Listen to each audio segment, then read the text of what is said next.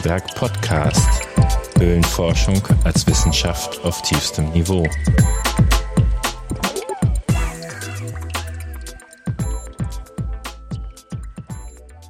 Ich habe heute zu Gast Bernd Thesing von der AGHKL und ich sage erstmal willkommen. Hallo. Ja, hallo. Wie bist du denn in den Höhlenzaubertrank gefallen? Puh, das ist schon lange her. Ich bin ja eigentlich gebürtiger Westmünsterländer, komme also von der holländischen Grenze. Da war nichts mit Höhlen. Kalt gibt's da zwar auch genug, aber eben keine Höhlen. Ja, man fuhr mal mit der Schule zur Dächenhöhle, hat man gesehen, mit meinen Eltern mal zur Atterhöhle und dann tat sich erstmal gar nichts. Bis ich dann 1978 beruflich gewechselt habe nach Bielefeld. Und da bin ich dann kurze Zeit später zu den Naturfreunden gekommen, und da haben wir eine Herbstfreizeit in Blaubeuren gemacht.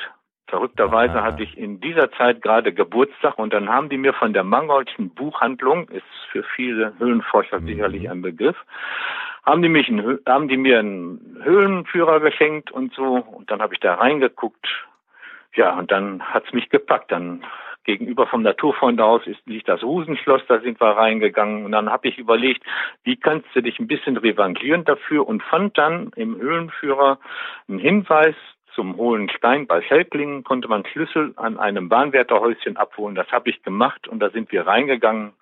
Ja, und da war ein Virus drin. Das hat mich dann infiziert, infiziert bis heute. hat mich nicht mehr losgelassen. Ähm, so bei Mangoldschen Buchhaltung fällt mir ein, ähm, das kommt ja auch aus den Mitte der 70er, die Franke-Bücher, haben die eine Bedeutung für dich gehabt, Herbert W. Franke? Äh, nicht, nicht unbedingt. Ähm, ich habe da so ein paar alte Schätzchen gefunden über Höhlenforschung in Westfalen und so weiter. Ja. Also das war schon fast äh, antiquarisch, muss ich sagen. Und äh, die haben mir dann eher weitergeholfen. Es gab da ungeheuer viel Literatur und so weiter darüber. Und ähm, das waren so Sachen, ich habe hier gerade eins theoretische Speleologie von Georg Kürle zum Beispiel. Also sowas habe ich da gefunden. Mich hatte dann erstmal äh, ja, so das Praktische äh, interessiert. Ne, wieder mhm. hier in Ostwestfalen habe ich mit zwei Freunden, die auch bei den Naturfreunden waren, natürlich dann die ersten Höhlen aufgesucht. Und da war mit Literatur so viel nicht, außer eben ähm, die, die äh, Jahresberichte äh, vom VDHK, da hat man dann drin rumgeschmückert, wo sind denn die Höhlen? Ne? Und das, das war so erstmal das Primäre, gucken, wo sind Höhlen und dann mal reingehen und gucken und schnuppern, naja, und damit ging das dann eigentlich los. Ne? Dann, ich komme immer noch durcheinander. Du bist ja jetzt bei der Arbeitsgemeinschaft Höhle und Karst Lippe. Es gab aber auch eine ja. Brilon. Und von hier, wo ich sitze, bei Köln, äh, kannst du Lippe und Brilon nur unterscheiden, wenn du ganz genau die Augen zusammenkneifst und hinguckst. Ja, die, die Arbeitsgemeinschaft Höhle und Cast Brilon, ähm, das sind ja eigentlich die Erlemeyer-Brüder. Ah. Und äh, die waren ja früher ungeheuer aktiv, da haben wir mal neidisch hingeguckt. Und wir haben uns ja immer mal ein bisschen getroffen, weil wir sind natürlich auch mal in Sauerland und die haben ja auch bei uns einiges gemacht. Äh, das hat sich immer so ein, so ein bisschen überschnitten. Im Grunde genommen verlief so die, die Forschungsgrenze zum Schluss, so sagen wir mal, von Warstein aus Richtung Marsberg. Das war so eigentlich die Grenze, alles weiter südlich. Das haben die, die Briloner gemacht und das hier, das haben wir dann gemacht. Ähm, die hatten eine Zeit, oder wir haben uns dann eigentlich auch immer gegenseitig geholfen. Die Briloner hatten eine Zeit lang mal eine Jugendgruppe, die sehr äh, aktiv war, die auch bei uns einiges äh, mitbewerkstelligt haben, was wir sonst alleine gar nicht geschafft hätten. Ja, als sie dann älter wurden, dann wurde ging studieren und sind außer Haus gegangen und waren einfach nicht mehr da. Im Moment liegt die, so wie ich das sehe, ziemlich brach. Der Andreas Erlemeyer ist noch der Einzige, der richtig aktiv ist und das überwiegend bei uns, weil im Raum Brilon nichts mehr ist. Und äh, somit hat sich das Ganze eigentlich ein bisschen vermischt.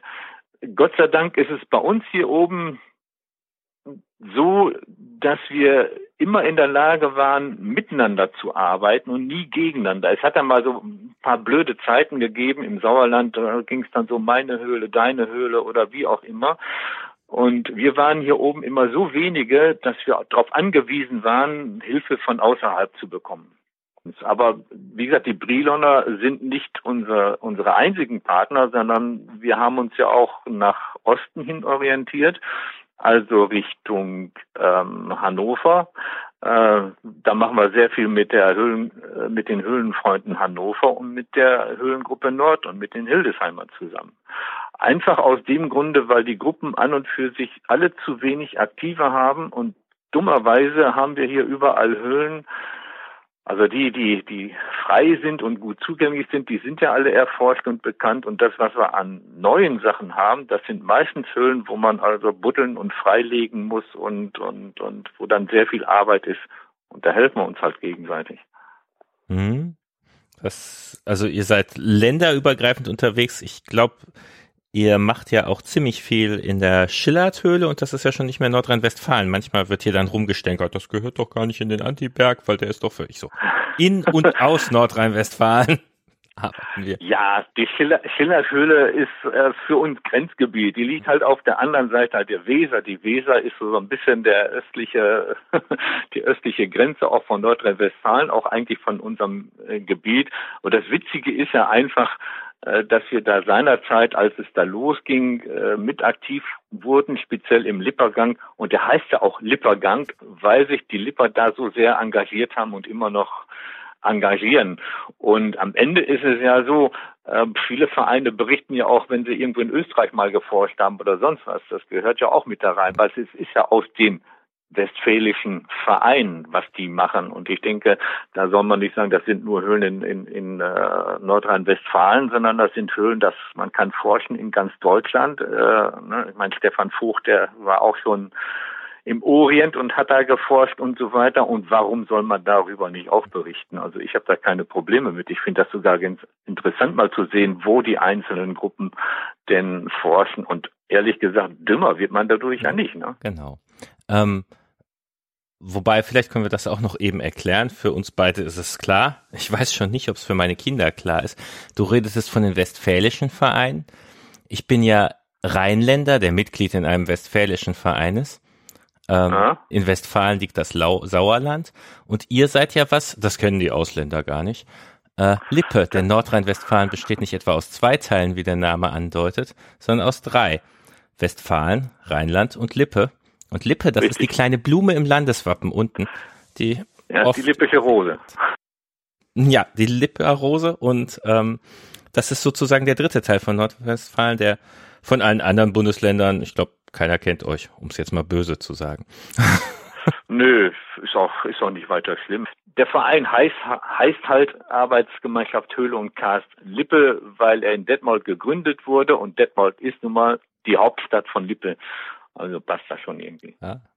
Euer Gebiet, also Lippe, äh, östliches Westfalen, würde ich sagen, ne? oder südöstliches? Ne? So, also. Äh, ja, man kann schon sagen südöstliches äh, Westfalen, wobei sich unser Forschungsgebiet ja nicht nur äh, darauf bezieht. Da haben wir zwar die größte Höhlendichte, das ist absolut klar, aber unser Forschungsgebiet erstreckt sich eigentlich, ich würde fast sagen, das ist das, das größte in, in Nordrhein-Westfalen, was ein Verein äh, betreut.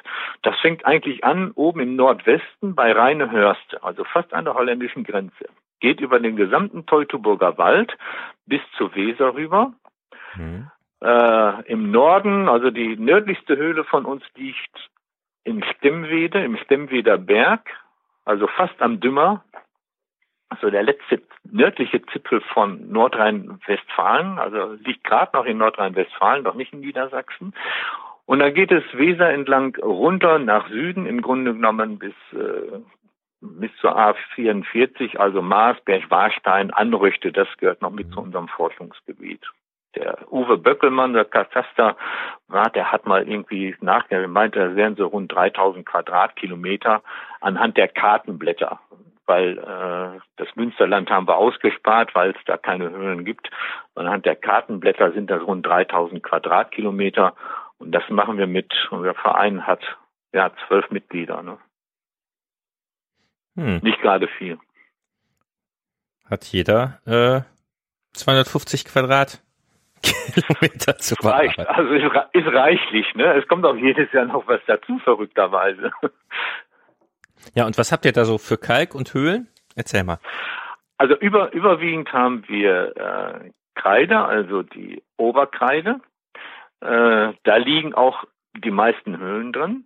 Wir haben aber auch Unterkreide, das ist dieser sogenannte Osning-Sandstein. Also berühmte Markierung für den Osning-Sandstein sind Ebenbüren, das hockende Weib, also die Dörrenter Klippen. Und dann hier bei uns in Detmold die Exansteine. Das ist also Unterkreide, die wurde also hochgedrückt und überlagert zum Teil die Kreide, den Kreidekalk. Ähm, dann etwas weiter östlich von Detmold, da kommt dann Muschelkalk, da gibt's auch Steinbrüche, da haben wir kleine, winzig kleine Sachen mal entdeckt. Wir sind immer noch scharf darauf, mal in der Unterkreide, äh, äh, im Muschelkalk, was richtig dickes zu finden, weil eigentlich ist er ja viel älter und eigentlich sollte man sagen, ja, da müsste es da viel größere Höhlen geben als in der Kreide. Aber da haben wir noch nichts gefunden. Wir haben jetzt äh, im Muschelkalk einen Ansatz, auch wieder Andreas Erlemeyer mit dabei und dann unsere beiden äh, Suchexperten ähm, Dietmar Sömer und Stefanie Miedecke. Die drei haben da was aufgetan, müssen aber auch ein bisschen aufgraben.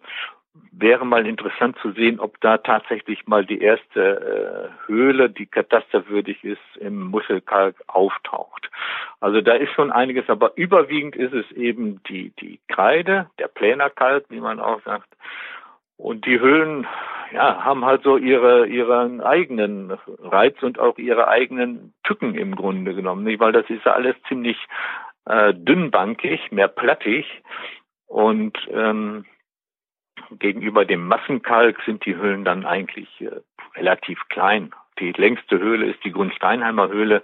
Die haben wir vor einigen Jahren mal neu vermessen. Da sind wir dann auf etwas über 630 Meter gekommen. Das ist die längste. Und dann geht schon weit runter, kommt die Hohlsteinhöhle mit äh, gut 265, 268 Meter Länge. Da geht's also schon äh, gewaltig runter. Das meiste bewegt sich so im 20er Bereich, 50er, 60er Bereich. Also in diesem Bereich. Die schönen Größen, großen Höhlen, wie sie im Sauerland sind, die haben wir hier nicht.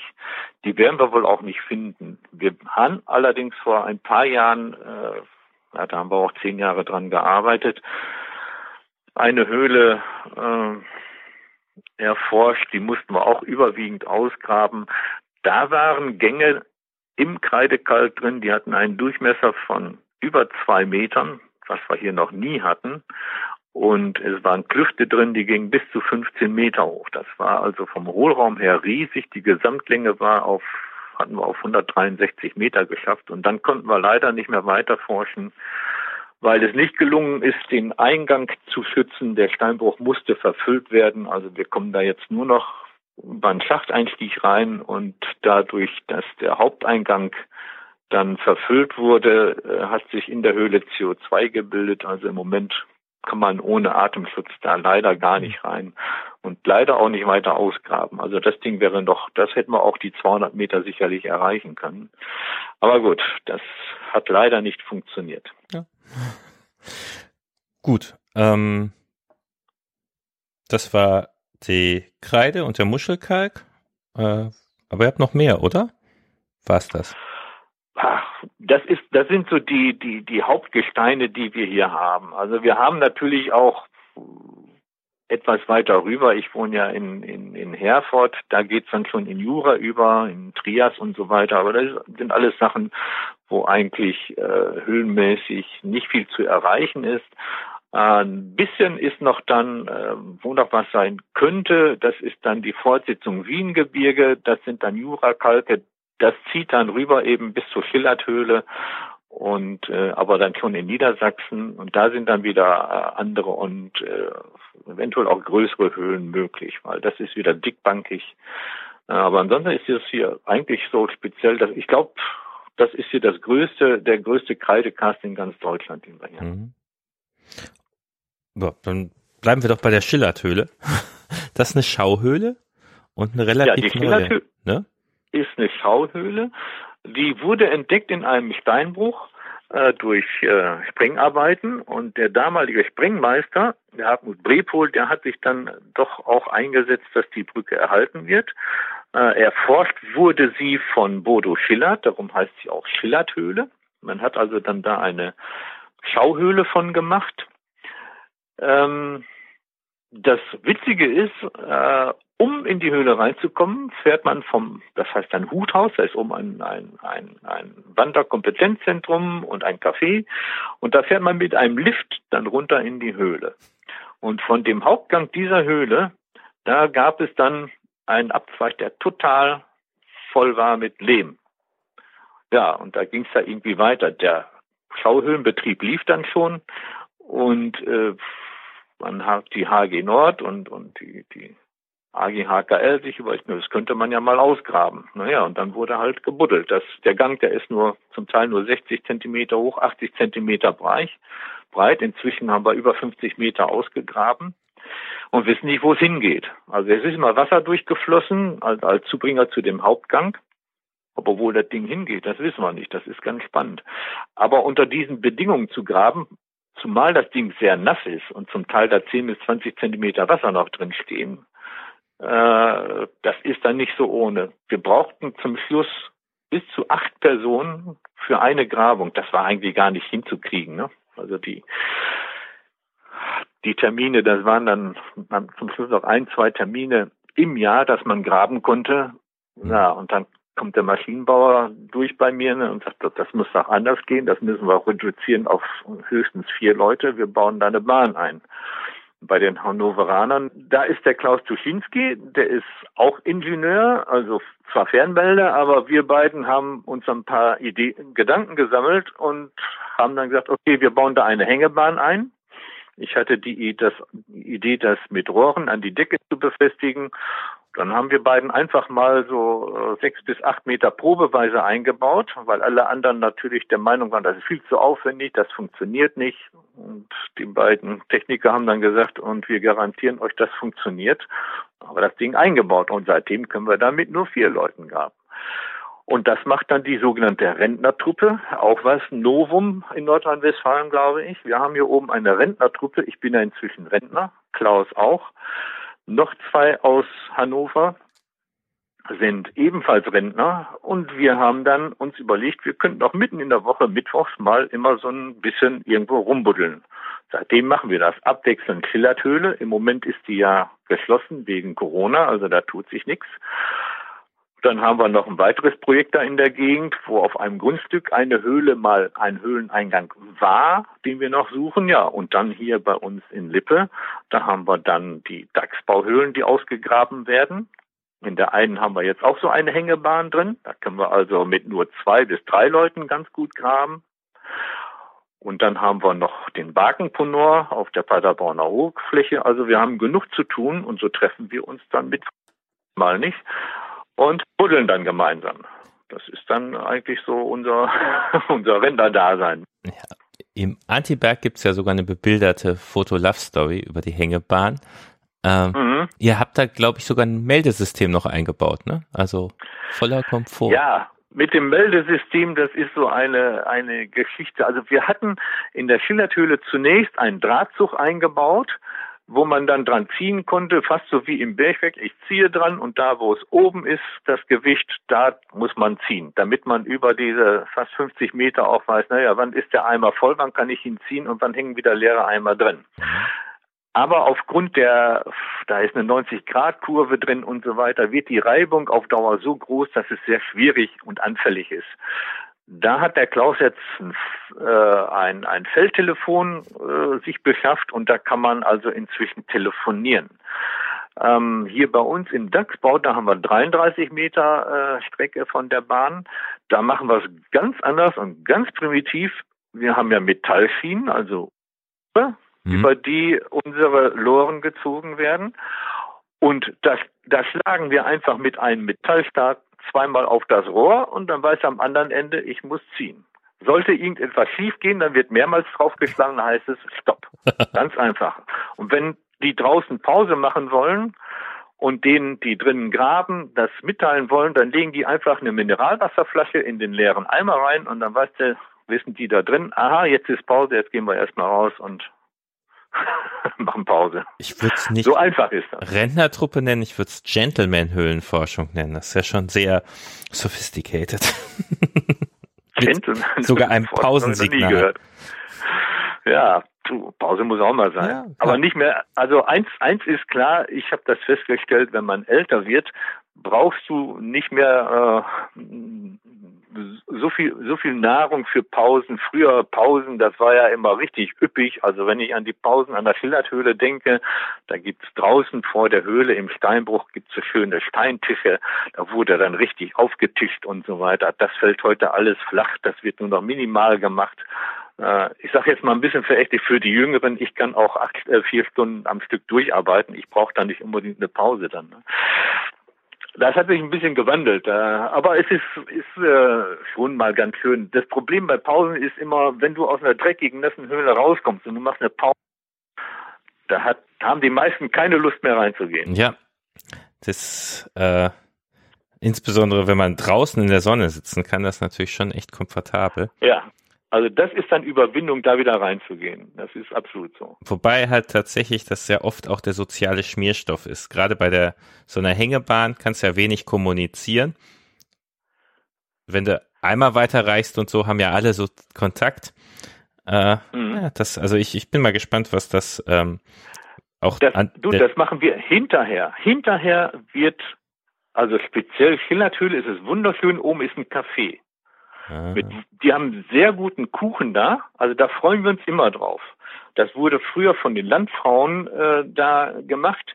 Und die haben dann manchmal sogar äh, dann schon gesagt, wenn wir uns oben getroffen haben, also irgendwann kriegen wir euch mal ein bisschen Kaffee runter. Und dann kam dann mit dem Lift kam dann mal Kaffee nach unten hin oder so.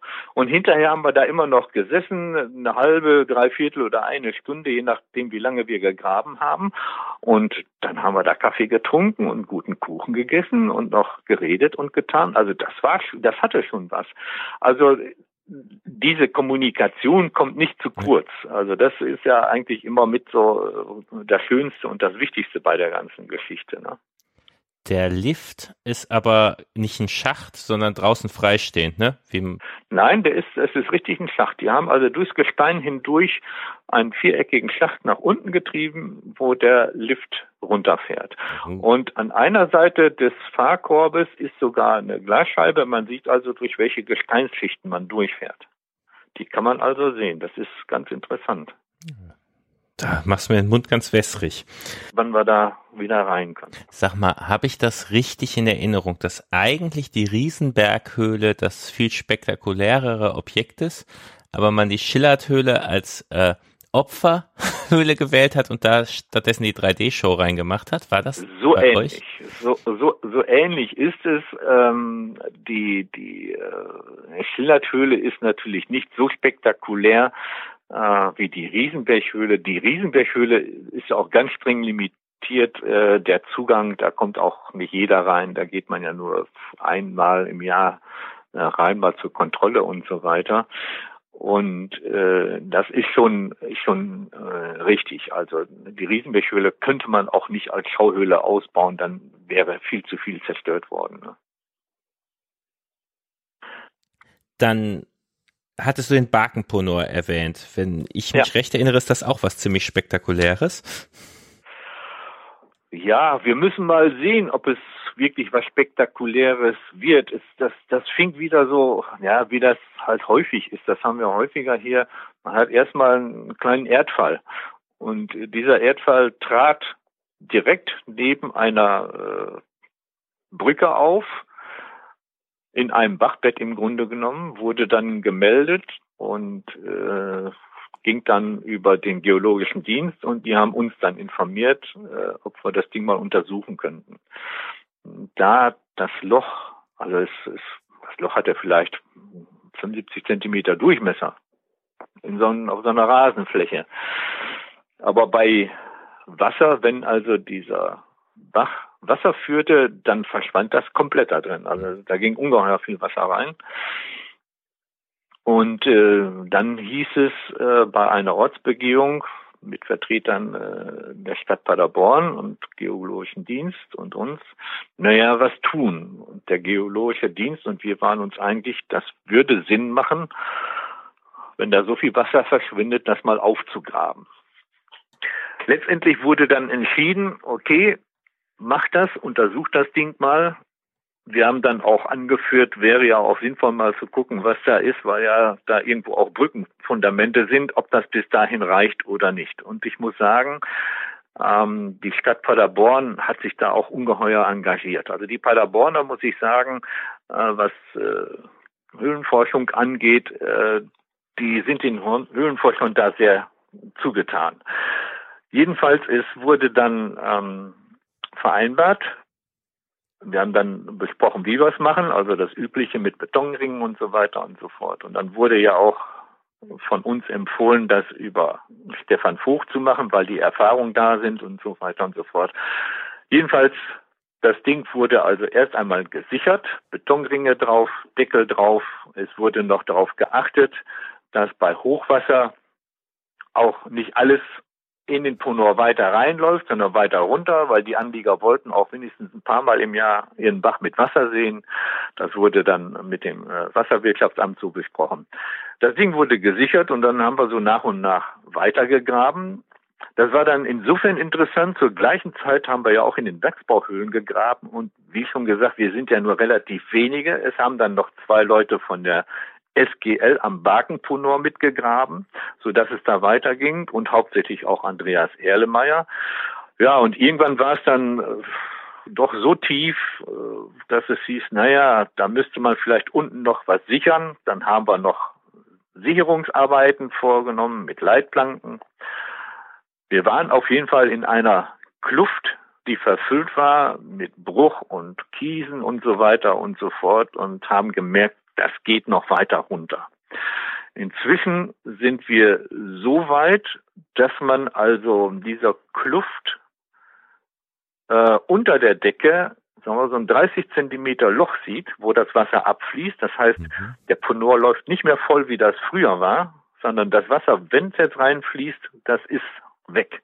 Mhm. Und wenn so im Winter äh, der Wasserstand sehr hoch ist und das Wasser wirklich dann über den Bach kommt, dann drückt es wirklich von allen Seiten in diese Kluft rein. Das ist interessant zu sehen. Da kommt aus allen Ecken kommt dann das Wasser und sammelt sich oder stürzt in die Kluft rein und fließt dann da unten ab. Die nächsten Aktionen, die wir jetzt vorhaben, sind noch ein paar zusätzliche Sicherungsarbeiten und dann werden wir noch weiter dieser Kluft folgen. Ja, und der Traum ist der, dass wir dann irgendwann in Paderborn bei den Paderquellen rauskommen. Genau, das, das habe ich sogar auf meiner Liste, was ich noch ansprechen wollte. Kannst du die Paderquellen für die Auswärtigen mal erklären? Ja, Paderquellen, das ist ja, also die Pader ist ja der kürzeste Fluss Deutschlands. Und wenn man mal nach Paderborn fährt, sollte man sich die auf jeden Fall ansehen. Es gibt also ich weiß nicht, weit über 100 Einzelquellen. Also überall kommt dort aus dem Boden Wasser. Zum Teil haben die Paderborner das aber sehr schön eingefasst und einen Park gemacht und man wundert sich, äh, da sind, hier ist ein Teich und da eine Quelle und da eine und plötzlich kommt da wirklich schon ein kleiner Fluss und fließt dann äh, Richtung Lippe. Ähm, der Hintergrund dieser Paderquellen ist der, dass aus dem, von der Paderborner Hochfläche das Wasser unterirdisch, ähm, der, ich sag mal, Richtung Lippe fließt, dann stoßen wir aber irgendwann, kommen wir von der Kreide, da liegt ja auch Kreide an, kommen wir auf die Hersummer Schichten und die sind wasserundurchlässig. Da staut es sich. Und da drückt es hoch. Das heißt, das ist genau da, wo die Paderquellen sind, da kommt das Wasser unterirdisch nicht weiter. Es tritt einfach oben aus Hunderten von Quellen aus, kleine Risse, Schlitze und so weiter. Da kommt das Wasser dann wieder hoch. Man hat schon in, ich glaube, den 1920er Jahren Färbeversuche gemacht und weiß, wo das Wasser herkommt, also von Grundsteinheim, das Wasser der Sauer, äh, das kommt da in Paderborn wieder raus und äh, aus äh, alten Wegen zum Teil kommt es da runter. Also man hat das schon einigermaßen genau äh, sehr früh rausbekommen, hat auch dann festgestellt, dass das Wasser der Quellen nicht als Trinkwasser unbedingt geeignet ist. Es gab da lange Zeit auch immer wieder Cholerafälle. Äh, Paderborn hatte immer Probleme mit dem Wasser. Darum wurde dann irgendwann auch die Abachtalsperre bei Württemberg äh, gebaut, um die Wasserversorgung von Paderborn dann sicherzustellen. Insofern eine ganz interessante Geschichte und wir haben ja die Grundsteinheimer Höhle, in der es, wenn man da durchgeht, unten drunter manchmal rauscht. Es gibt da so eine Rauschkluft. Das heißt, unten fließt immer noch Wasser. Und auch da haben wir ja so die Idee, konnte man da mal tiefer, aber bisher haben wir noch keinen Ansatz gefunden, um in das unterste Stockwerk zu kommen, weil das Wasser fließt alles von da aus Richtung Paderquellen. Zum Teil kann man auf der Paderborner Hochfläche Dolinen und Erdfälle sehen, die wie an so einer Perlenschnur angereiht sind, die dann Richtung Paderborn zeigen. Und also das, das klingt äh, jetzt so gemütlich, äh, aber wir reden von fünf Kubikmeter die Sekunde und bei Hochwasser auch mal 40. Also das ist schon eine richtig große Karstquelle oder ein System ja, aus Karstquellen. Also das ist, ist ja eine der größten äh, mit, also zumindest hier bei uns in der Gegend. Am besten kann man das erkennen, wenn man von den Quellen, also sagen wir vom, vom Dom aus äh, oder von der Kaiserpfalz aus ein bisschen flussabwärts geht, wo sich das Wasser sammelt. Da gibt's dann auch eine alte Mühle mit einem alten Wasserrad. Und wenn man da steht, dann hat man so einen kleinen Eindruck davon, was da an Wasser rauskommt. Das ist aber nur ein Teil.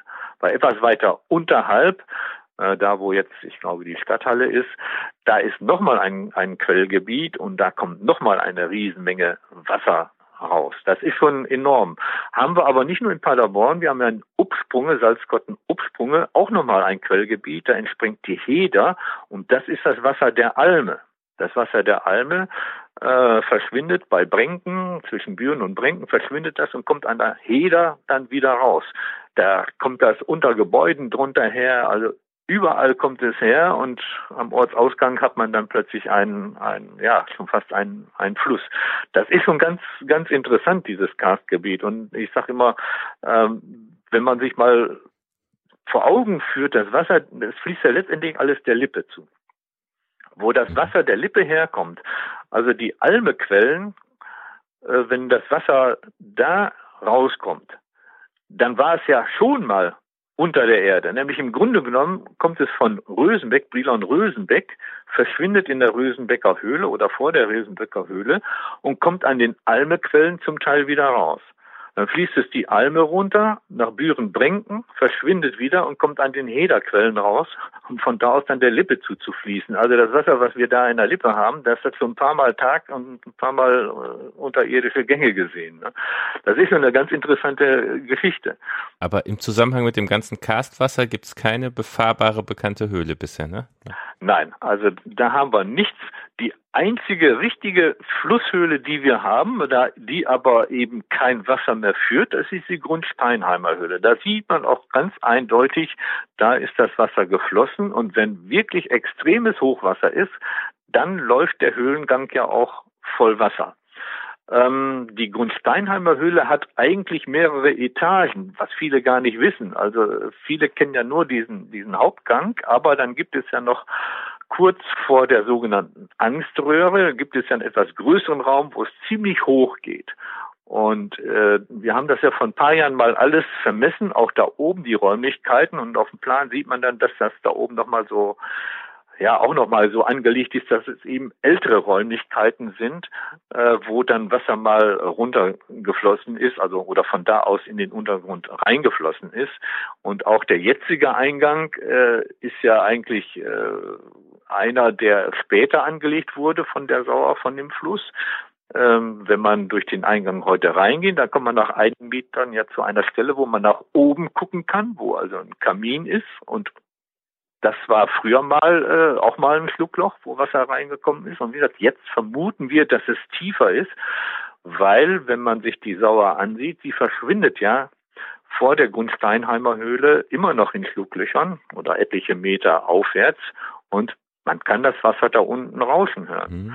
Wir haben vor einigen Jahren ja nicht weit davon weg, also etwas oberhalb der Gunsteinheimer Höhle, den Kurauspunor ausgegraben. Das ist auch so eine Kluft, wo das Wasser wieder Richtung äh, Paderquellen fließt oder geflossen ist. Heute auch nicht mehr, weil das, da tun sich immer wieder neue Spalten auf und das gräbt sich ja immer tiefer ein und dann gibt's halt immer wieder neue Wege, aber an einen richtigen Fluss, unterirdischen Fluss, wo das Wasser, wo man es fließen sieht, haben wir hier bei uns noch nicht gefunden. Und da hoffen wir, dass wir das vielleicht im Barkenpondor dann mal finden. Da kann ich kurz mal zu erklären. GD, Geologischer Dienst, das war früher das Geologische Landesamt. Äh, ja. dann kam Anderson Consulting oder sonst wer und sagte, das muss mehr ein Unternehmen werden. Aber ähm, die sind schon auch die freuen sich über Höhlenforscher, weil sie mal in die Erde gucken können. Ähm, die Zusammenarbeit ist da wirklich recht schön. Da haben wir viel Glück. Manche Bundesländer haben ja nicht mal ein geologisches Amt, Dienst, was auch immer. Ich habe aber gehört, dass der Barkenponor schon sehr viele Behörden beteiligt waren und es ein bisschen schwierig zum Teil mit Auflagen und so war. Äh, oder ist das nur Hörensagen? Mm, ja, also sehen, wir eigentlich nicht so. Ähm, wie gesagt, die, die Gespräche, wie der gesichert wird, die habe ich äh, mit dem leitenden Ingenieur vom Straßen- und Brückenbauamt gemacht und äh, das war eigentlich sehr angenehm, weil wir hatten beide die gleichen Vorstellungen, wie das funktioniert und wie man das am besten macht. Äh, sogar über die Auslegung der, der Träger, die da unten reinkommen, waren wir uns ziemlich schnell einig, wie das auszusehen hat. Ähm, gut, da spielen jetzt mehrere Behörden mit rein, also auch die, die äh, Wasseramt Oberes Lippetal, glaube ich. Und auch damit ging das. Die haben natürlich, jeder hat natürlich auch so seine eigenen Vorstellungen. Und dann muss man natürlich immer sehen, wie kriegt man das alles unter einen Hut. Und eigentlich hat das am Ende ganz gut funktioniert. Also die gut die Auflagen, äh, äh, da noch unten Sicherungen einzubauen äh, mit diesen Leitplanken, ähm, ja, ist ja in Ordnung. Äh, es, wir sind ja eh Leute, die die äh, eher dahin tendieren, was sicherer zu machen als als anders. Was für alle natürlich, äh, sagen wir mal, ein bisschen Fremdgebiet ist, das ist einfach, das sind die Gesteine der Kreide. Äh, sie sehen ja zum Teil sehr brüchig aus und so weiter, aber sie verzahnen sich ungeheuer.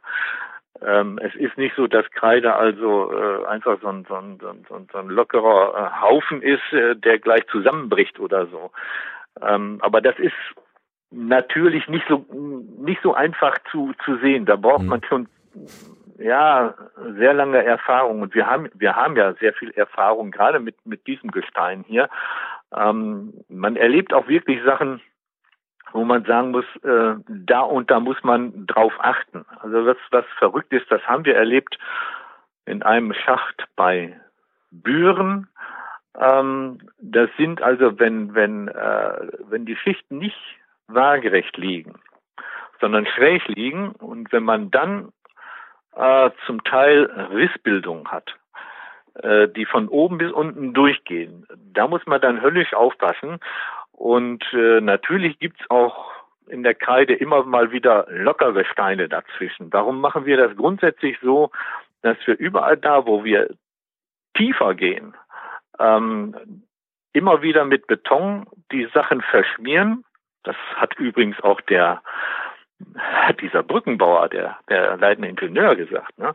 Mhm. Der sagte, naja, was, was wir draußen machen, auch bei Hangsicherungen, das ist dieser Spritzbeton, sagt er, und das reicht, ne? sagt er. Damit kriege ich die Hänge also sehr gut stabilisiert ein. Das fand ich insofern interessant, weil das eigentlich auch die Methode ist, die wir bei, bei vielen Höhlen einsetzen, wo dann hinterher Steinschlachtgefahr besteht. Hm. Das ist in der Kreide anders als im Massenkalk, weil wir zum Teil doch immer wieder kleinere Platten haben. Da kann schon mal was abplatzen und wenn dir das aus zehn Metern Höhe auf den Deckel knallt, das ist äh, nicht so ganz toll, habe ich auch schon erlebt. Äh, da braucht man schon einen guten Helm.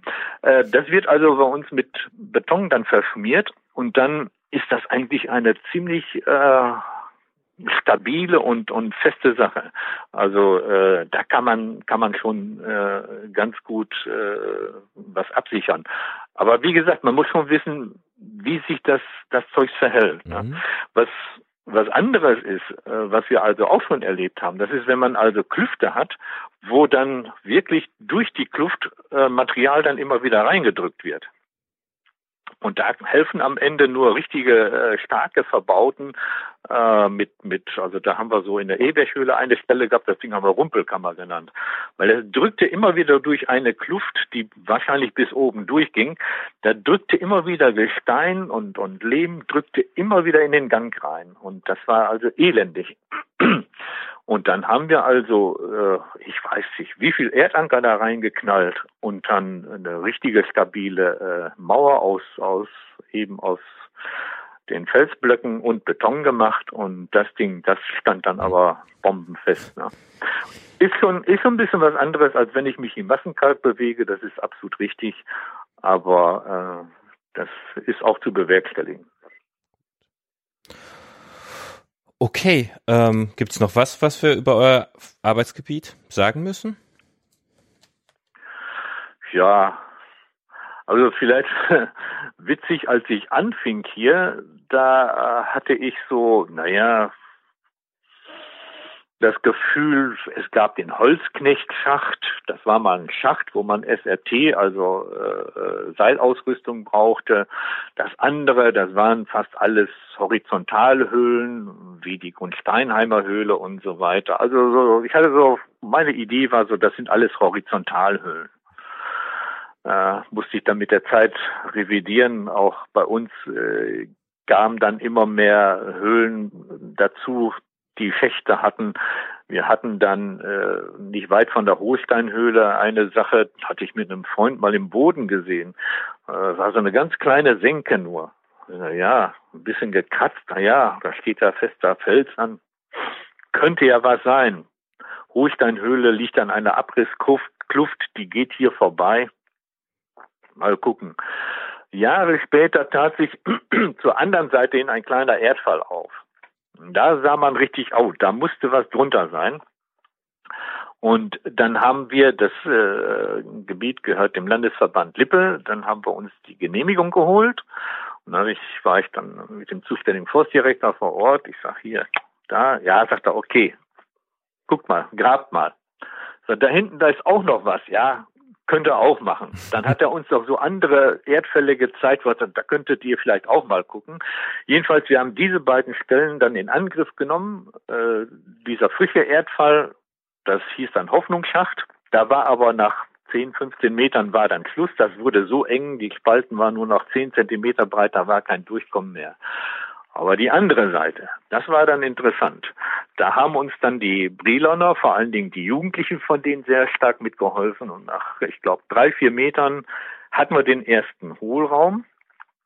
Wir haben das Ding dann Sonnenloch genannt, weil es mitten im Wald lag, aber genau da schien er zur Mittagszeit die Sonne hin. Und das Ding äh, war dann am Ende will man heute sagen, fast eine reine Schachthöhle. Es ging runter, acht Meter Schacht, zack, dann kam ein, ein Raum, wo ein bisschen Versturz drin war. Und dann mussten wir uns durch eine ziemlich enge Spalte durcharbeiten. Ich kann mich noch gut daran erinnern, als wir da dran waren, dann rutschte ein Felsblock in diese Spalte rein, es machte Klack, dann hörte man gar nichts und dann plötzlich noch Klack. Da man, oh, da geht's aber runter, ne? Da muss ja was sein. Äh, da habe ich mit Andreas Erlemeyer noch versucht, dieses Ding, also diese Engstelle frei zu machen, habe mich über so einen, so einen Felsblock gequetscht und dann haben wir den gemeinsam da rausgezogen. Da hatte ich mich dann vorsichtshalber schon angeseilt. Ich denke, naja, nach dem Stein zu urteilen könnte es hier runtergehen. Naja, als wir dann da durch waren, stellen wir fest, wir hatten noch fünf Meter, dann standen wir auf einem kleinen Beton und da ging es nochmal 15 Meter runter. Und da runter etwas weiter ging es dann nochmal fünf Meter runter. Also das war wirklich eine richtig schöne Schachthöhle geworden. Ähm, und von daher ist es so, äh, dass ich sagen muss, na, ich muss das revidieren. Also nur Horizontalhöhlen ist nicht. Auch in der Kreide gibt es dann ganz schöne äh, Schächte, auch diese, wo wir drüber sprachen, diese Ewechhöhle, der zweite Zugang, das ist auch ein 15 Meter Schacht im Grunde, wo man von oben runter kann, äh, musste ich dann revidieren. Und dann kam jetzt, äh, war es jetzt vor zwei Jahren, richtig Nachricht wieder über den geologischen Dienst. Da hatten sich Förster aus Stemmwede gemeldet. Da gäbe es wohl sowas wie eine Höhle. War insofern ganz witzig, dass man mir vom geologischen Dienst sagte, ähm, eigentlich nach unseren Unterlagen ist das Gestein da gar nicht verkarstfähig. Ich sag, zufällig vom Rechner, machte die geologische Karte auf. Moment, das ist bei der Oberkreide, wie bei uns. Das ist schon möglich. Ich spreche mich mit denen ab. Dann bin ich hingefahren und ähm, traf mich da mit zwei Förstern. Es war minus neun Grad, es war richtig lausig kalt, es lag Schnee und dann man konnte also wirklich mit dem Auto bis neben diesen Höhleneingang fahren, weil das war eine Betonplatte, da hatte man mal ein Loch abgedeckt. So, und die war irgendwie nicht mehr in Ordnung und dann sah man dieses Loch da. Ja gut, standen wir da, ich sage, das ist eindeutig eine Höhle. Ne? Und so wie ich das jetzt sehe, ist es eine Hangabrissskluft. Ich habe was dabei, ich guck mal, was da ist. Und dann habe ich eine Seilleiter reingeworfen und bin da rein. Naja, und äh, bin dann nach einiger Zeit wieder raus, weil die beiden da oben standen. Ich hatte zwar noch Seil und Spitzzeug dabei, um Seile einzubauen, denn ich sah, weiter hinten ging es noch weiter runter. Ich wollte die aber nicht so lange da im mhm. Kalten stehen lassen, habe gesagt, das machen wir dann nächste Mal. Also am Ende war das wieder eine Schachthöhle, die dann äh, insgesamt äh, 15 Meter oder so runterging. Also auch äh, da muss, muss man dann mit der Zeit mal ein bisschen seine ursprünglichen Gedanken sortieren und sagen, naja, äh, sieht zwar manchmal so aus, ist aber nicht unbedingt so. Also vieles, was so aussieht und scheint, wie man denkt, sieht dann am Ende doch anders aus. Und wer weiß, was dann doch in Zukunft alles kommt und, und wie sich das dann entwickelt und wie das dann aussehen mag. Ne? Ja. Gut. Ich glaube, da haben wir einen ganz guten Überblick, was bei euch so abgeht. Dann danke ich dir recht herzlich. Ja. Und sag Glück auf. Ja, Glück tief, ne? Dies war eine Folge des Anti-Berg Podcast. Der Anti-Berg Podcast wird von der Redaktion der Zeitschrift der Anti-Berg herausgegeben. Er erscheint in loser Reihenfolge und beschäftigt sich mit castnahen Themen im deutschsprachigen Raum. Wir sind dabei dringend auf eure Anregungen, Hinweise und Rückmeldungen angewiesen. Ihr wisst viel mehr interessante Sachen als wir. Am schönsten ist es, wenn ihr auf der Webseite antiberg.fm unter den entsprechenden Folgen kommentiert. Dann hat jeder was davon. Oder ihr schreibt uns eine E-Mail an redaktion.antiberg.de. Wenn ihr uns darüber hinaus unterstützen wollt, sorgt für Literaturtausch zwischen euren lokalen Publikationen und der Antiberg-Redaktion. Und damit bis zum nächsten Mal. Mein Name ist Maximilian Dornseif. Glück auf!